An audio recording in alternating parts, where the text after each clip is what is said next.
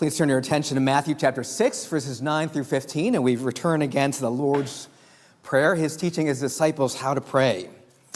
And this is what he says, Matthew chapter 6, beginning in verse 9. This then is how you should pray. Our Father in heaven, hallowed be your name. Your kingdom come, your will be done on earth as it is in heaven. Give us today our daily bread, and forgive us our debts, as we also have forgiven our debtors. And lead us not into temptation, but deliver us from the evil one. For if you forgive other people when they sin against you, your heavenly Father will also forgive you. But if you do not forgive others their sins, your Father will not forgive your sins. This is God's word. Please pray with me. Heavenly Father, we know that when your word is rightly preached, your voice is clearly heard. And so we do pray that I would be enabled to rightly preach and handle your word in a way that we hear your voice. In Jesus' name we pray. Amen.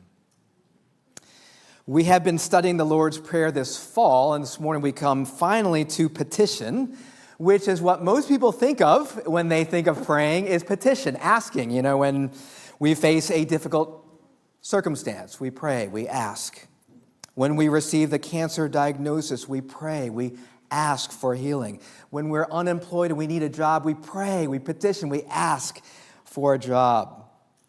Jesus has taught us so far that there's some important things that come before petition, and those are recollection, remembering who it is that we pray to. Sometimes we rush so fast into petition, we forget who we're speaking to, and there's this moment of recollection. Our Father in heaven, pause, recollect. Remember who we are approaching. And then we hallow God's name. Praise comes before petition. We pray your kingdom come as we just did. Remembering God's concerns first before our concerns. And then we pray your will be done. Prayer is surrender. Prayer is not trying to bend God to our will, but it's bending our will to God. And then and only then do we get to petition. But of course, there's nothing wrong with petition. In fact, we are encouraged to petition throughout Scripture. Isaiah 38, Hezekiah is ill and he's at the point of death. And Scripture tells us that he prays to God. And God responds and says, I have heard your prayer and will add 15 years to your life. There's an encouragement to petitionary prayer. In John 14:14, Jesus says, ask for anything in my name and I will do it. James 4:2-3. You do not have because you do not ask God. And then later, James says in chapter 5, verses 16 through 18, the prayer of a righteous person is powerful and effective. Elijah was a human being, even as we are. He prayed earnestly that it would not rain, and it did not rain on the land for 3.5 years. Again he prayed, and the heavens gave rain, and the earth produced its crops. In other words, Elijah, we're told, was a man just like us. And yet he's offered up as an example of how effective petitionary prayer can be. He prayed that it would not rain, and it didn't rain for 3.5 years. And then he prayed for rain, and the heavens opened up. And John Calvin, who firmly believed in God's sovereignty, concludes this about prayer. He says, it was a notable event for God to put heaven, in some sense, under the control of Elijah's prayers, to be obedient to his requests. By his prayers, Elijah kept heaven shut for 3.5 years. Then he opened it and made it suddenly pour with a great rain, from which we may see the miraculous power of prayer. It's John Calvin. God is sovereign over all things, and yet in some way, in a mystery we'll never fully understand, God says that our petitionary prayers matter, that he responds to them, and that should make us want to petition and pray and ask. In the Lord's Prayer, we are invited to petition God in this phrase, give us today our daily bread, which I would like to consider together this morning. Jesus here is teaching us to pray for our daily bread. And in order to pray this rightly, I think there are three things that we need to recognize, which I'd like to lay out for our consideration this morning. I think we need to recognize the God we depend on, the bread we need, and the people we are in Christ. The God we depend on, the bread we need, and the people we are in Christ. First, the God we depend on. One of the striking things I think about this petition, if you think about it, is we are going before a holy, transcendent God, and we're asking him to give us something. I mean, it's kind of like marching into the Oval Office of the White House saying, give me this. I mean, is that not a little bit bold and demanding? I point out that the petition here is give, not gimme. If your child said to you, gimme money, give me an iPhone, give me a car, you might not respond too well. But if they come to you with a request, would you help me communicate with my friends? Would you help me get to practice? I'm not sure how I'm going to get to practice today. You see, you would respond differently because there is a difference between demand and request. And Jesus here is teaching us request. He's teaching us petition. Granted, it's not the first thing we're called to pray for. We are called to pray for God's name and his kingdom and his will. And I think the order is important. The order keeps our petitionary prayers from being demanding and spoiled. And yet, at the same time, there is a place for petition. There is a place for asking and request, in this case, for our daily bread. And if we pray this prayer, as Jesus teaches us, it's because we recognize our dependence on God, even for basic necessities. See, the time that we usually pray is when there's a crisis. You know, that's just when everyone prays, when we're in over our heads, right? That's when we pray, or when we get that devastating health diagnosis, or we are in a situation that we can't control. That's when we pray. But most of us think that we can handle the smaller stuff. I mean, our next meal, you know, I'll just stop by Chipotle and pick something up, right? We don't feel like we need to pray for those things. We have a savings account. We have a bank account, and we can take care of those things. But Jesus here is teaching us in this petition that we are dependent on God, even for basic necessities. And he communicates the depth of our dependence in this word daily. It is a somewhat disputed word because it appears only here in the Lord's Prayer. And so so the meaning is a little bit uncertain, but it probably means something like immediately following. So if we pray this prayer in the morning, we're praying for bread immediately following, so for the day. If we pray this prayer at night, immediately following is the next day. We're praying for the bread for the next day. We are praying and taught to pray for what we need one day at a time, which maybe made a lot of sense in the first century. Like if you were a day laborer, it meant that you were paid one day at a time.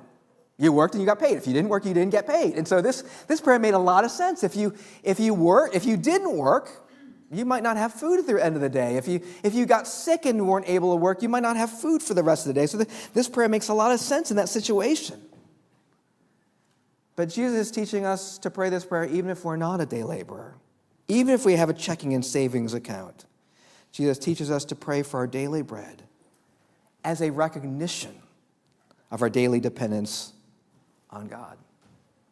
It's the same lesson, my friends, that God was trying to teach his people in the wilderness when he fed them daily with manna. Manna, this bread from heaven, came down every day, and they were told to gather up what they needed for that day only, right? If people tried to save up bread for the next day, it got moldy. It was just a lesson God was teaching his people just for this day. This is bread for this day. I'll provide tomorrow's bread for you tomorrow. It's teaching daily dependence for our basic needs. And Jesus, in this petition, is teaching us the very same thing. And this is a challenge.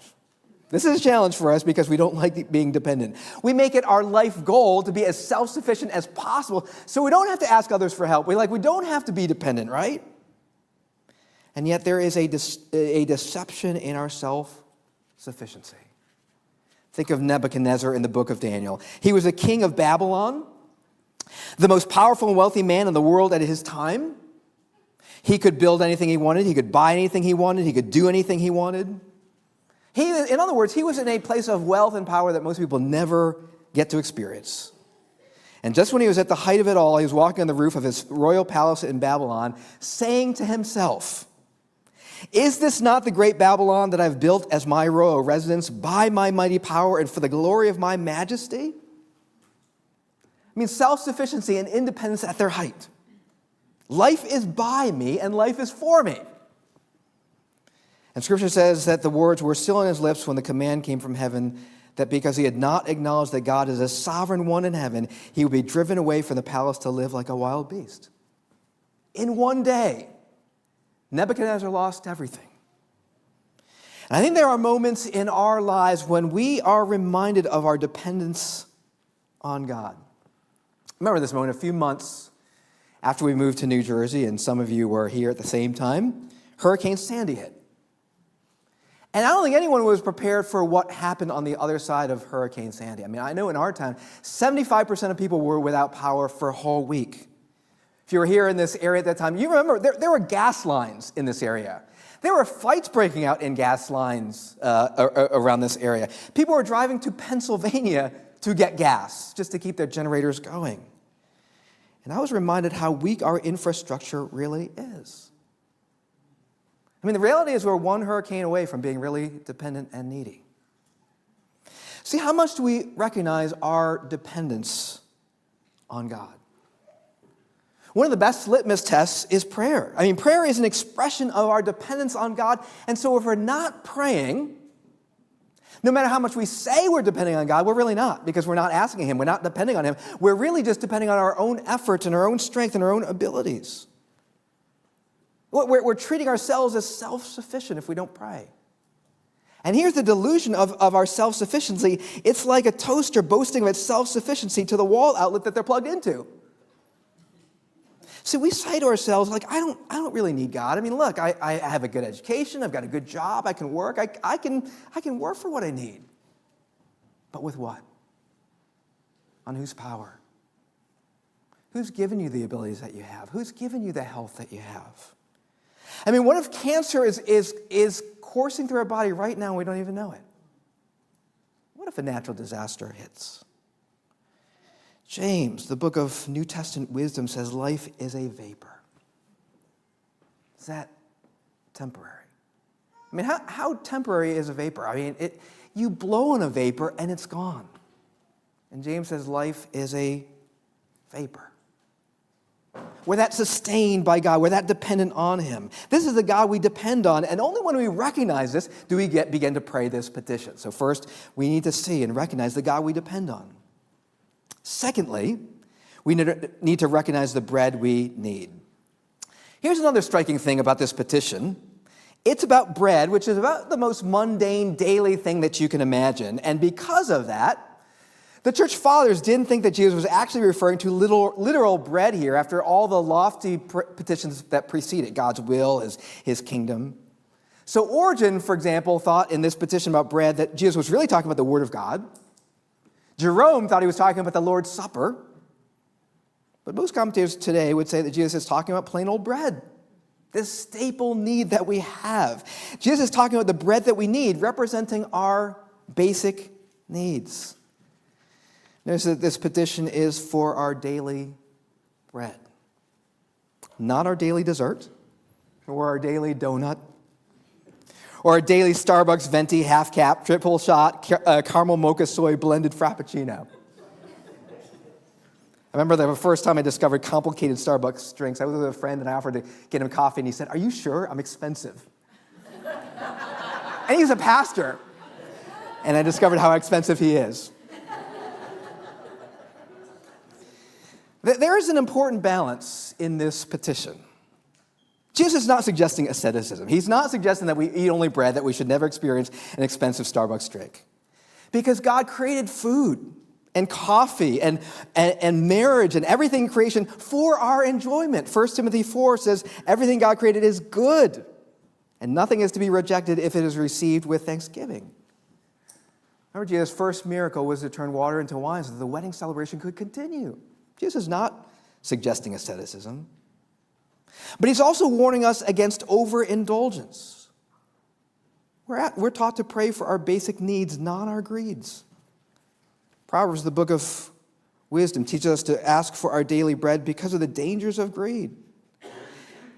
The writer of Proverbs says, "Give me neither poverty nor riches, but give me only my daily bread. Otherwise I may have too much and disown you and say, 'Who is the Lord?'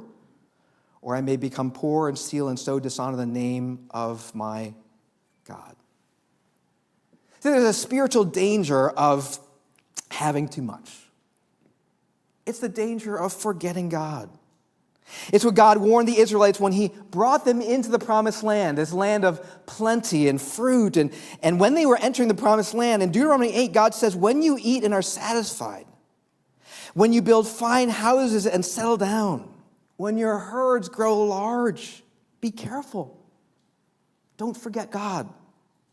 See, when we have plenty, it's easy to lose sight of our dependence on God. The writer of Proverbs prays, don't give me riches. I mean, do you know anybody that prays, please, God, don't make me too rich? No one prays that. Because we don't really believe the danger of greed. We don't really believe that the love of money can undo us. But I tell you, many have sacrificed their marriage, their family, their integrity for the love of money. Jesus here is teaching us to pray for our daily bread. It's not asceticism, nor is it overindulgence. It's our daily bread. It's our essential needs. When Jesus teaches us this petition, he's reminding us of the wisdom of contentment. I have enough. I have my daily bread, and that is enough. 1 Timothy 6, but godliness with contentment is great gain. For we brought nothing into the world, and we can take nothing out of it.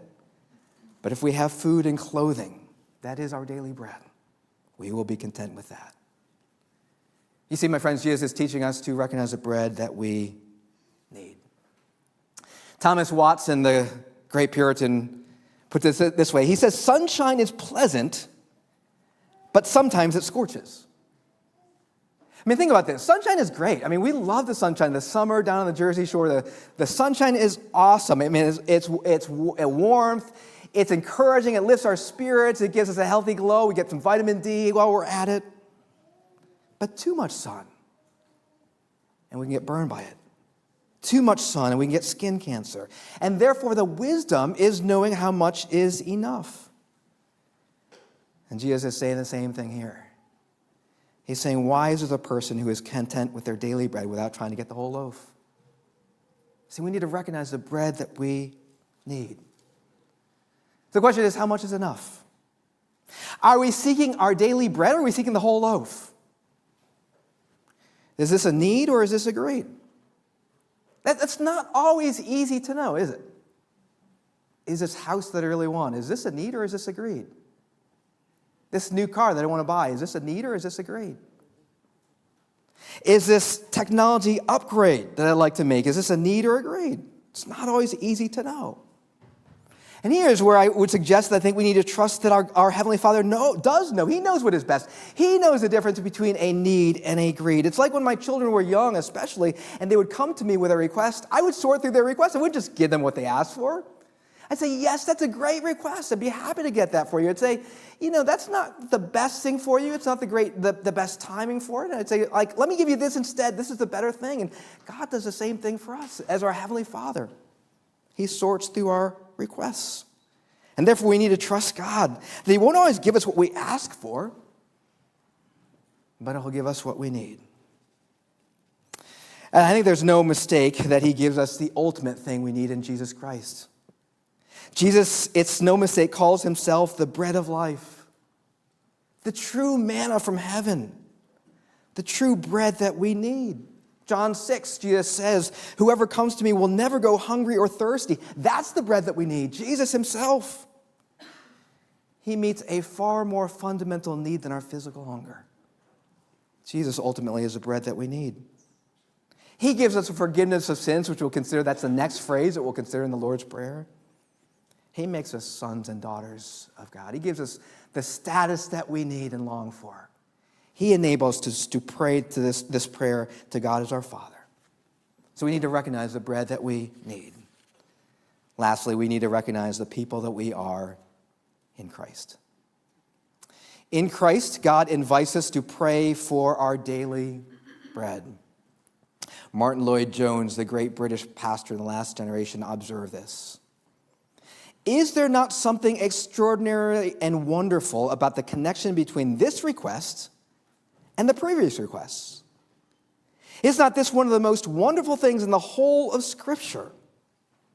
That the God who is the creator and sustainer of the universe, The God who is forming his eternal kingdom and who will usher it in at the end. The God to whom the nations are but the small dust on the balance. That such a God should be prepared to consider your little needs and mine, even down to the minutest details in this matter of daily bread. In other words, this petition tells us about the God we depend on, the bread we need, and also the people who we are in Christ.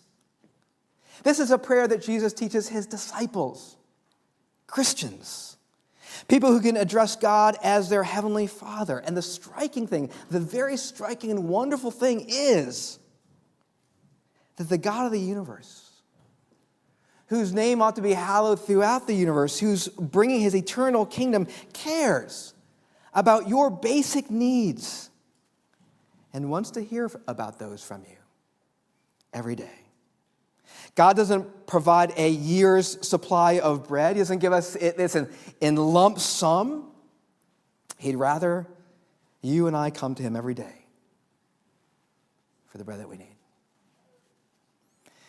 Before our family came to Redeemer Mount Clair, I was in Chicago, and I was a stay-at-home dad for 2 years working on my dissertation and caring for our kids. I was a stay-at-home dad for 2 years. And during those years, our two older girls were in school, and so that meant my son and I were together for a lot of the time by ourselves. My son, those 2 years were his half day of preschool and half day of kindergarten, and what that meant was that we would have lunch together every day, just the two of us at the table for 2 years straight. I will cherish those days for the rest of my life. It's interesting, we had almost the same lunch every day, chicken nuggets. Not daily bread, but daily chicken nuggets, because that's what little boys eat. And so I thought about it. I could have just gotten a month's supply of chicken nuggets and taught him to punch the buttons in the microwave and go for it, knock yourself out. But I didn't. I wanted to make his lunch every day, and I wanted us to sit together for lunch every day because I cherished that time together. And what Jesus is saying is that we have a heavenly Father just like that, who loves us so much. He wants daily contact with us. So we don't have to pray this. We get to pray this. Give us today our daily bread, because we have a Father that loves us that much, that in a manner of speaking wants to have lunch with us every day. Jesus says in Matthew 7, he says, which of you, if your son asks for bread, will give him a stone? If he asks for a fish, we'll give him a snake. If you then, though you are evil, know how to give good gifts to your children, how much more will your Father in heaven give good gifts to those who ask him?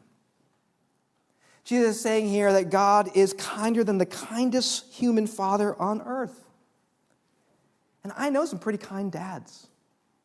I've seen them. I know dads that drive their kids to every practice, go to every game, take their kids to out-of-town tournaments, no matter how far, not just for a few months, but for years.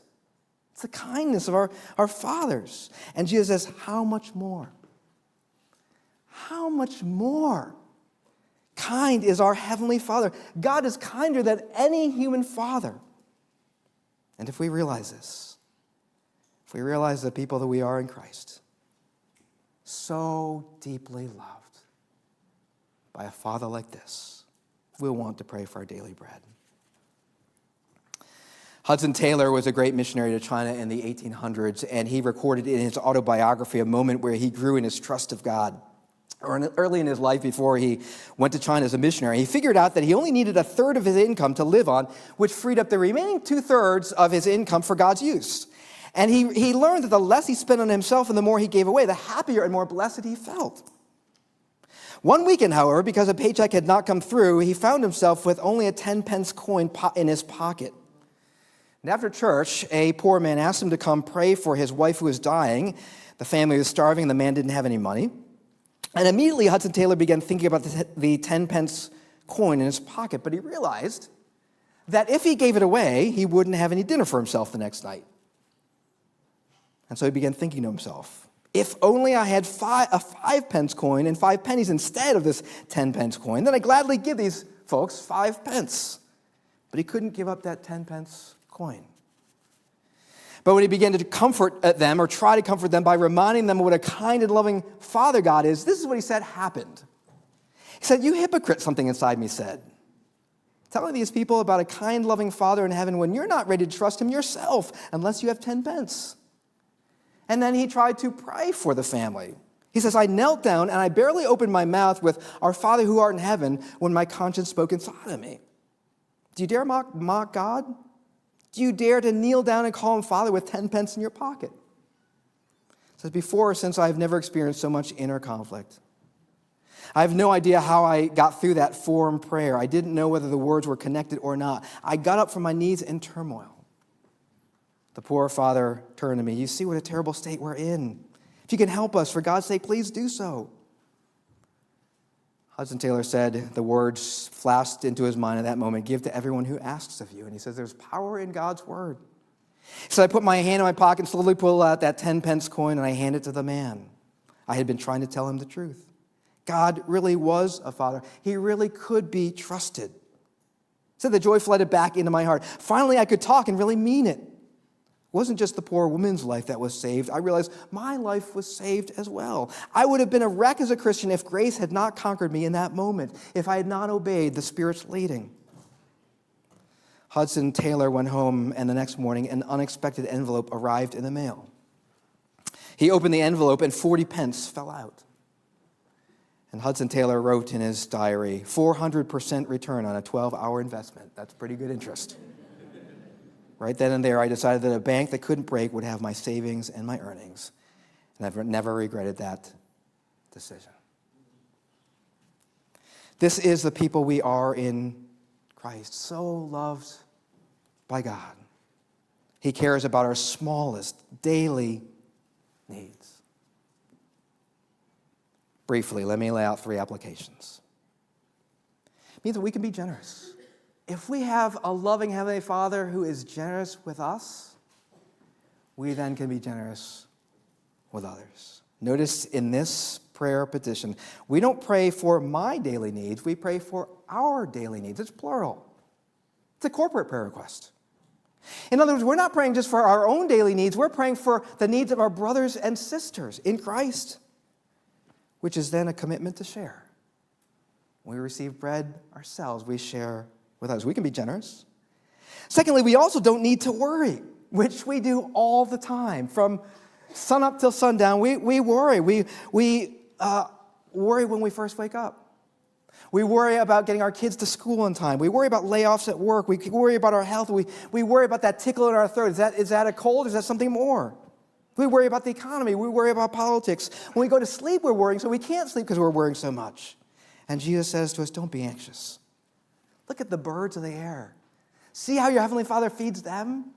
Look at the lilies of the field. See how your Heavenly Father clothes them? How much more valuable are you than them? Jesus says, don't be anxious if you have a generous Heavenly Father. Third, instead, we can pray. We are taught to pray this simple but powerful prayer. Give us today our daily bread. How much is embedded in those words? The God we depend on, the bread we need, and the people we are in Christ. So loved by your Heavenly Father, there's nothing too small that he doesn't want to hear from you about. Let's pray. Heavenly Father, we thank you that you are a loving Heavenly Father who delights and requests and invites his children to come to him daily with their needs. Would you teach us how to do that? In light of how much you love us in Christ, help us to want to come to you daily in this way. For this we pray in Jesus' name.